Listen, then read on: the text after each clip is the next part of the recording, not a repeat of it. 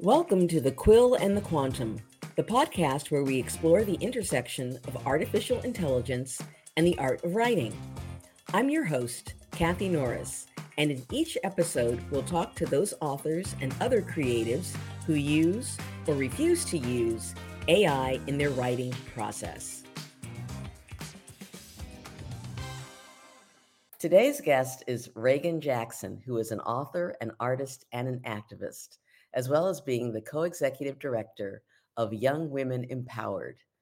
This organization provides mentorship based programs for young women and gender expansive youth in the Seattle, Washington area. Reagan, welcome to the program. Thank you, Kathy. So I'm going to ask because this is this is part of Authors on the Air. What are you reading these days? Is there anyone that has really, you know, caught your eye or grabbed your attention um, uh, whether it be anything published or on the web or what? Ooh, uh, I'm I'm always reading a couple of different things at the same time. so I've kind of like there's my serious book and okay, all right, all right. book.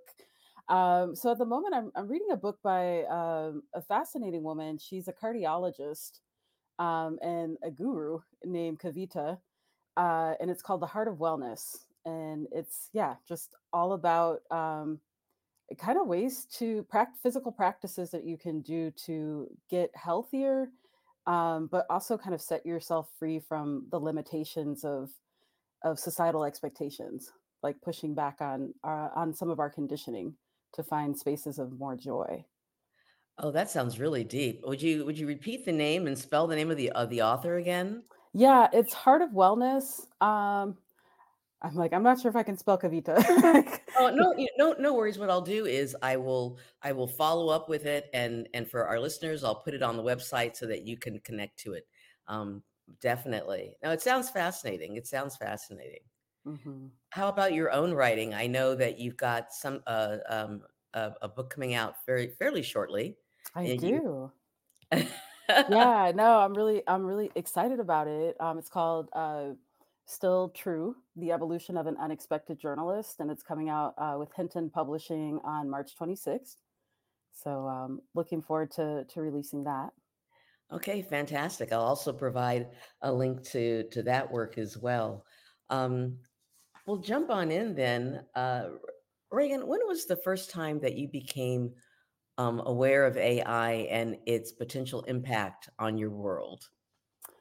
Well, I'd say the first time was kind of through social media. All of a sudden, um, people kept popping up with these really interesting, like futuristic profile pictures.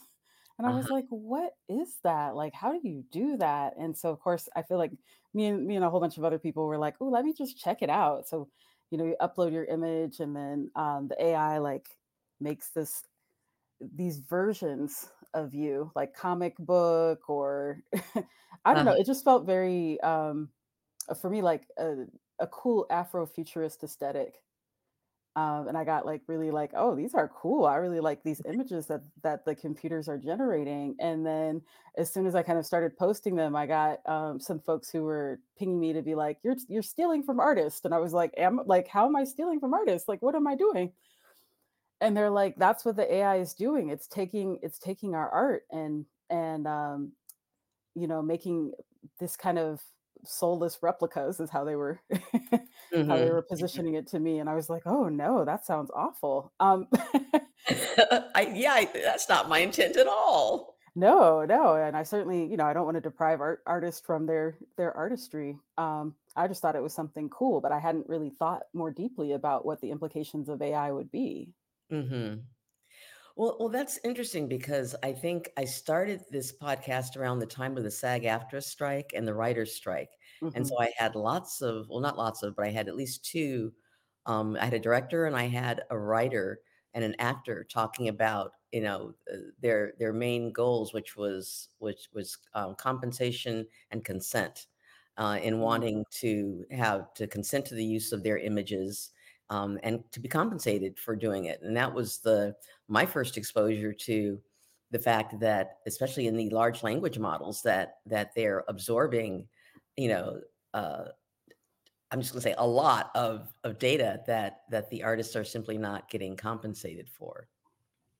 Yeah, that, and I'm I'm not with it. Like, I'm that person at the grocery store who, like, even if there's no line at the self-check, I'm and there's a really long line with the checker, like, I'm gonna go through the checker, and I think part of that too is, um, having been a community organizer with United Food and Commercial Workers, uh, Local 21 here in Seattle for a couple of years, like, I really have seen the ways in which computers have have stolen people's jobs. Um you know, it's so it's so funny because the reason that I'm I go through the lines with the checkers is I like that human interaction.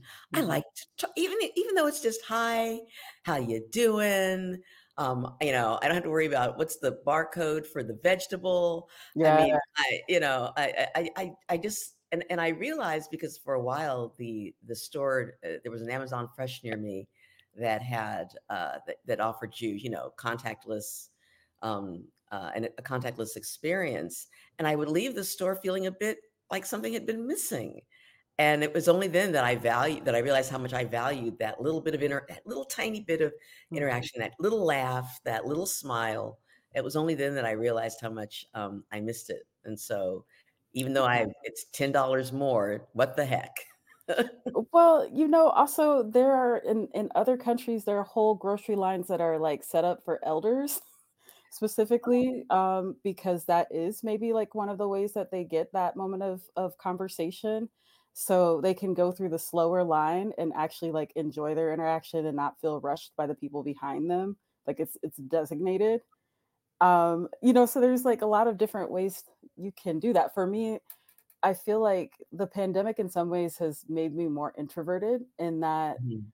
my job and my work is so extroverted. I'm so like inundated with people all the time that like the last thing I want to do is have an interaction at a grocery store. but I do it on principle um, because whether I want to interact or not, I want somebody to have that job. Oh, most definitely. It it uh, my my father used to say to me, "Well, who do they think is gonna buy the goods and services if nobody has a job?" And even back then in in I think it was, you know, junior high or whatever, middle school it is now, it just made sense, you know, yeah, it people aren't aren't earning income, then there's no outgo. That's it's just that simple. But, uh, uh, in any event, um, so that was your your introduction to AI, and I can remember remember that.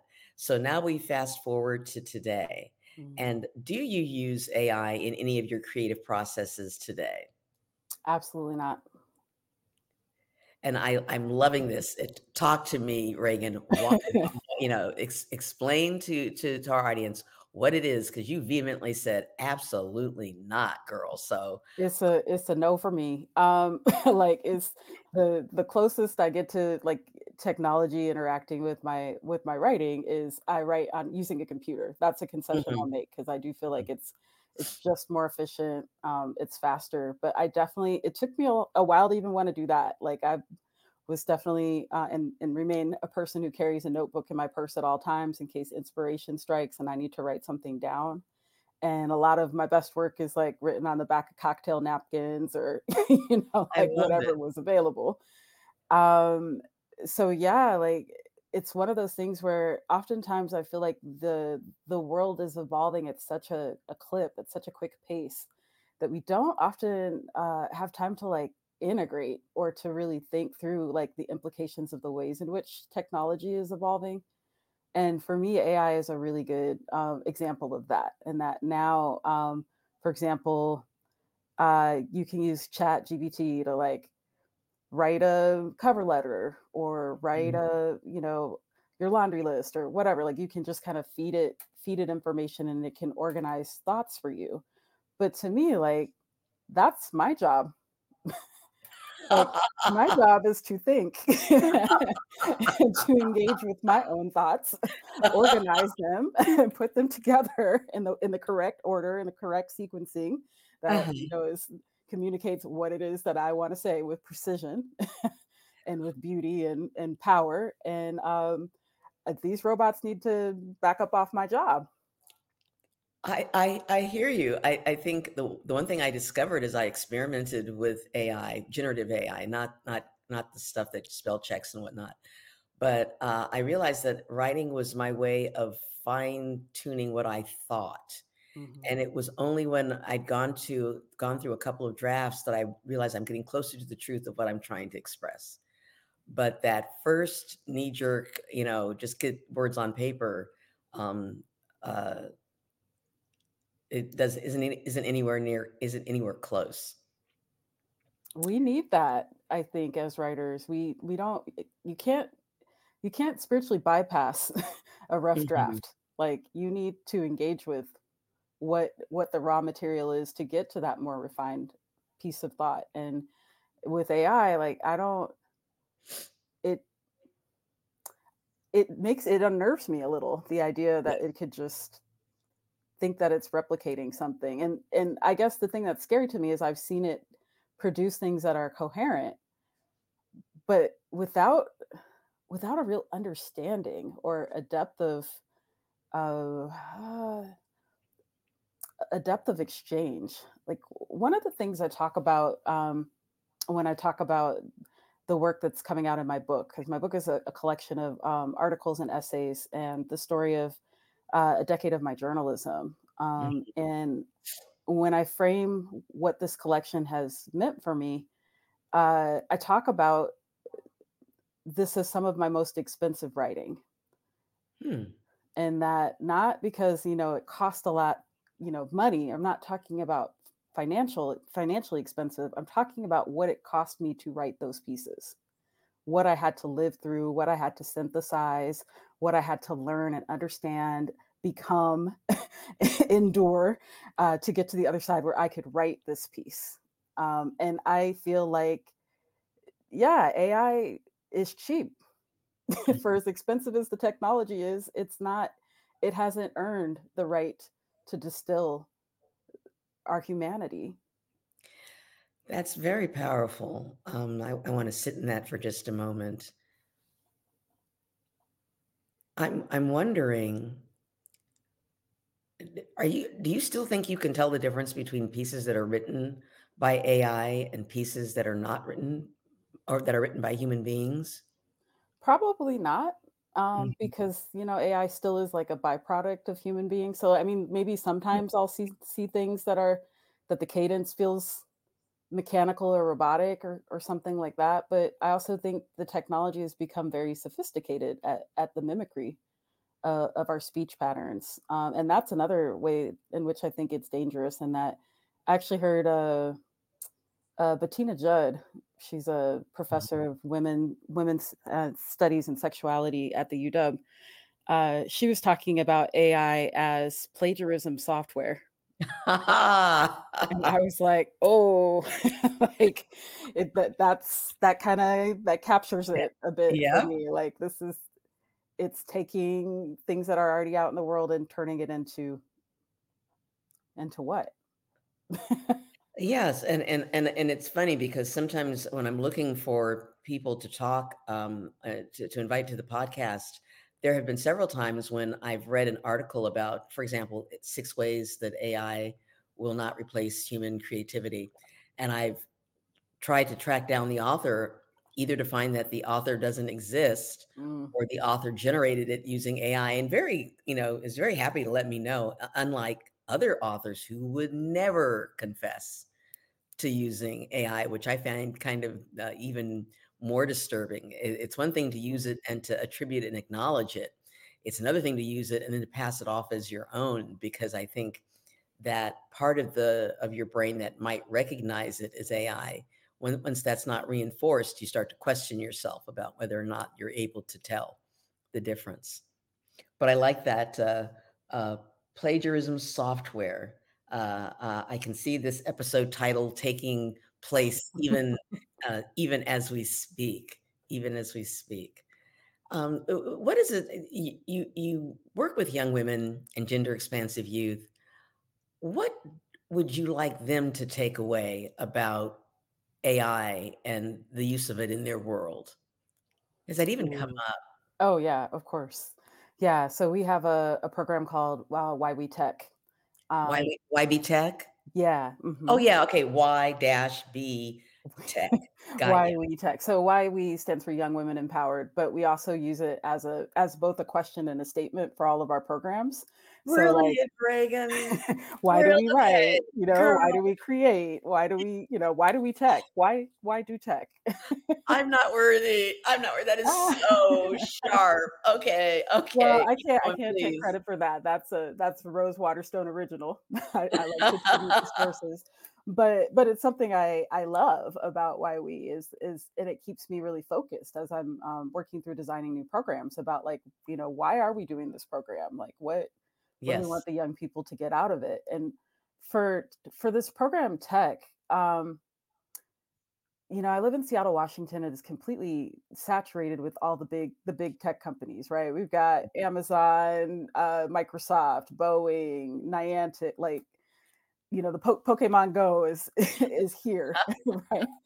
And uh, what I find though is that the ways in which school is teaching technology is is at times not accessible to um, to our demographic of youth, particularly to um, BIPOC, first gen immigrants, um, girls and women, non-binary folks. Like they're it's they largely feel excluded from the ways in which um, technology is being taught, and so tech. Our program is to kind of supplement that, is to give them connections with um, folks in the community who can who can um, help show them a pathway into these fields that are so high paying and actually can like create generational wealth. I. Um, and yeah, so we've been having, we definitely have discussions on all of these things. We've talked about uh, the ways in which, because a lot of the folks who are de- designing tech do not look like them or do not come from their communities, uh, create tech that is not responsive to the needs of their communities or doesn't isn't representative. Um, yeah, so my hope in that is is for that in the future I, I want there to be more more voices in the room when tech is being designed uh, that that kind of have have a lived experience that that could influence the ways in which it evolves You know, it's interesting that you say that because I had listened to, uh, gone to a webinar, and there's a book out by, and let me, oh, Joy Buolamwini, and I'm murdering that name. It's spelled B U O L A M W I N I. And she wrote a book called Unmasking AI. And she did that because, as an African American woman, when she was testing some of the large language models on facial rec- rec- recognition, hmm they weren't recognizing her dark skin until she literally took a mask that was white and put it over her face.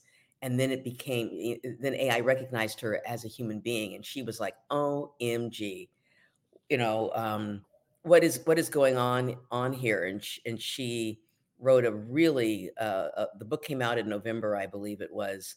Uh, it was part of the LA Times book club presentation, but it was very jarring to, to realize as you said, this, these programs are created by humans and are going to reflect human bias. Period. And if you're not in there in the development stage, then then you suffer. Most definitely. absolutely you know um the Dalai, the Dalai Lama a long time ago, pre-COVID, visited Seattle, and somebody hmm had asked him the question, "What is the meditation that the world needs now?" And his answer is one that always really has stuck with me, and it's critical thinking followed by action. Oh, love that. And for me, when we talk about AI, I I need there to be some critical thinking. um, you know, I don't I don't want AI to like replace that. like, you know, like let's let's not let's not use that as a shortcut. Like Yes, honey. Okay. Critical thinking followed by AI. Well, on that note, um, you know, I, I I have you have very very clearly articulated your your issues with AI. Is there is there anything else that you would like to add or uh, about the topic? Uh, I guess while while I stand in obviously vehement opposition to the ways in which AI is developing, I also it's kind of like when the internet developed, like you can't necessarily stop a train. Like this is a thing that's happening. So the question becomes like, how can we apply critical thinking? How can we um, uh, make sure that there's nuance in, in the ways in which we're we're stewarding the evolution of this technology and that all many voices are in the room to to make those decisions and to be oh yeah to be a part of to, to be a part of this process and that i would like to see ai serve some useful function. I don't know exactly yet what that will be. Hmm Sure. um but the alternative the idea of, of all the all the damage it could cause is is pretty scary Um, so for me, like that's that's a way in which I mitigate fear is to try to build into possibilities of of hopefulness or what or what things can be. So while I'm like, "Oh, I don't want to do it," um, I'm not gonna ignore that that this thing exists. Here, here. Um, I, I think, I think that that mantra, um, critical thinking followed by action, is one way of dealing with the sometimes um, overwhelming hopelessness or powerlessness that people can feel in the face of these of these um, entities, for lack of a better word. But there is, if there's one thing I've learned, and even in this teeny tiny little podcast, is that when it comes to AI, we're all beginners and we're all learning, and everyone has something to contribute and a voice, most definitely. So, Miss Reagan, thank you very much for your time. Thank you, Kathy. It was a pleasure, and uh, I hope your listeners will consider pre-ordering my book. It's live on the Hinton Publishing website. The I, I had written down the name of the book, and of course now I cannot find it. Will you repeat it again, Yeah, it's it's please? still true. The evolution of an unexpected journalist. Excellent. And also, um, I want I want listeners to check out your TED Talk on the visionary pragmatism of communities of belonging. I found that just fascinating, uh, and how you connected it back to you know your own roots and your own childhood. I thought was was fabulous. So thank you for your time, lady. thank you. Take care.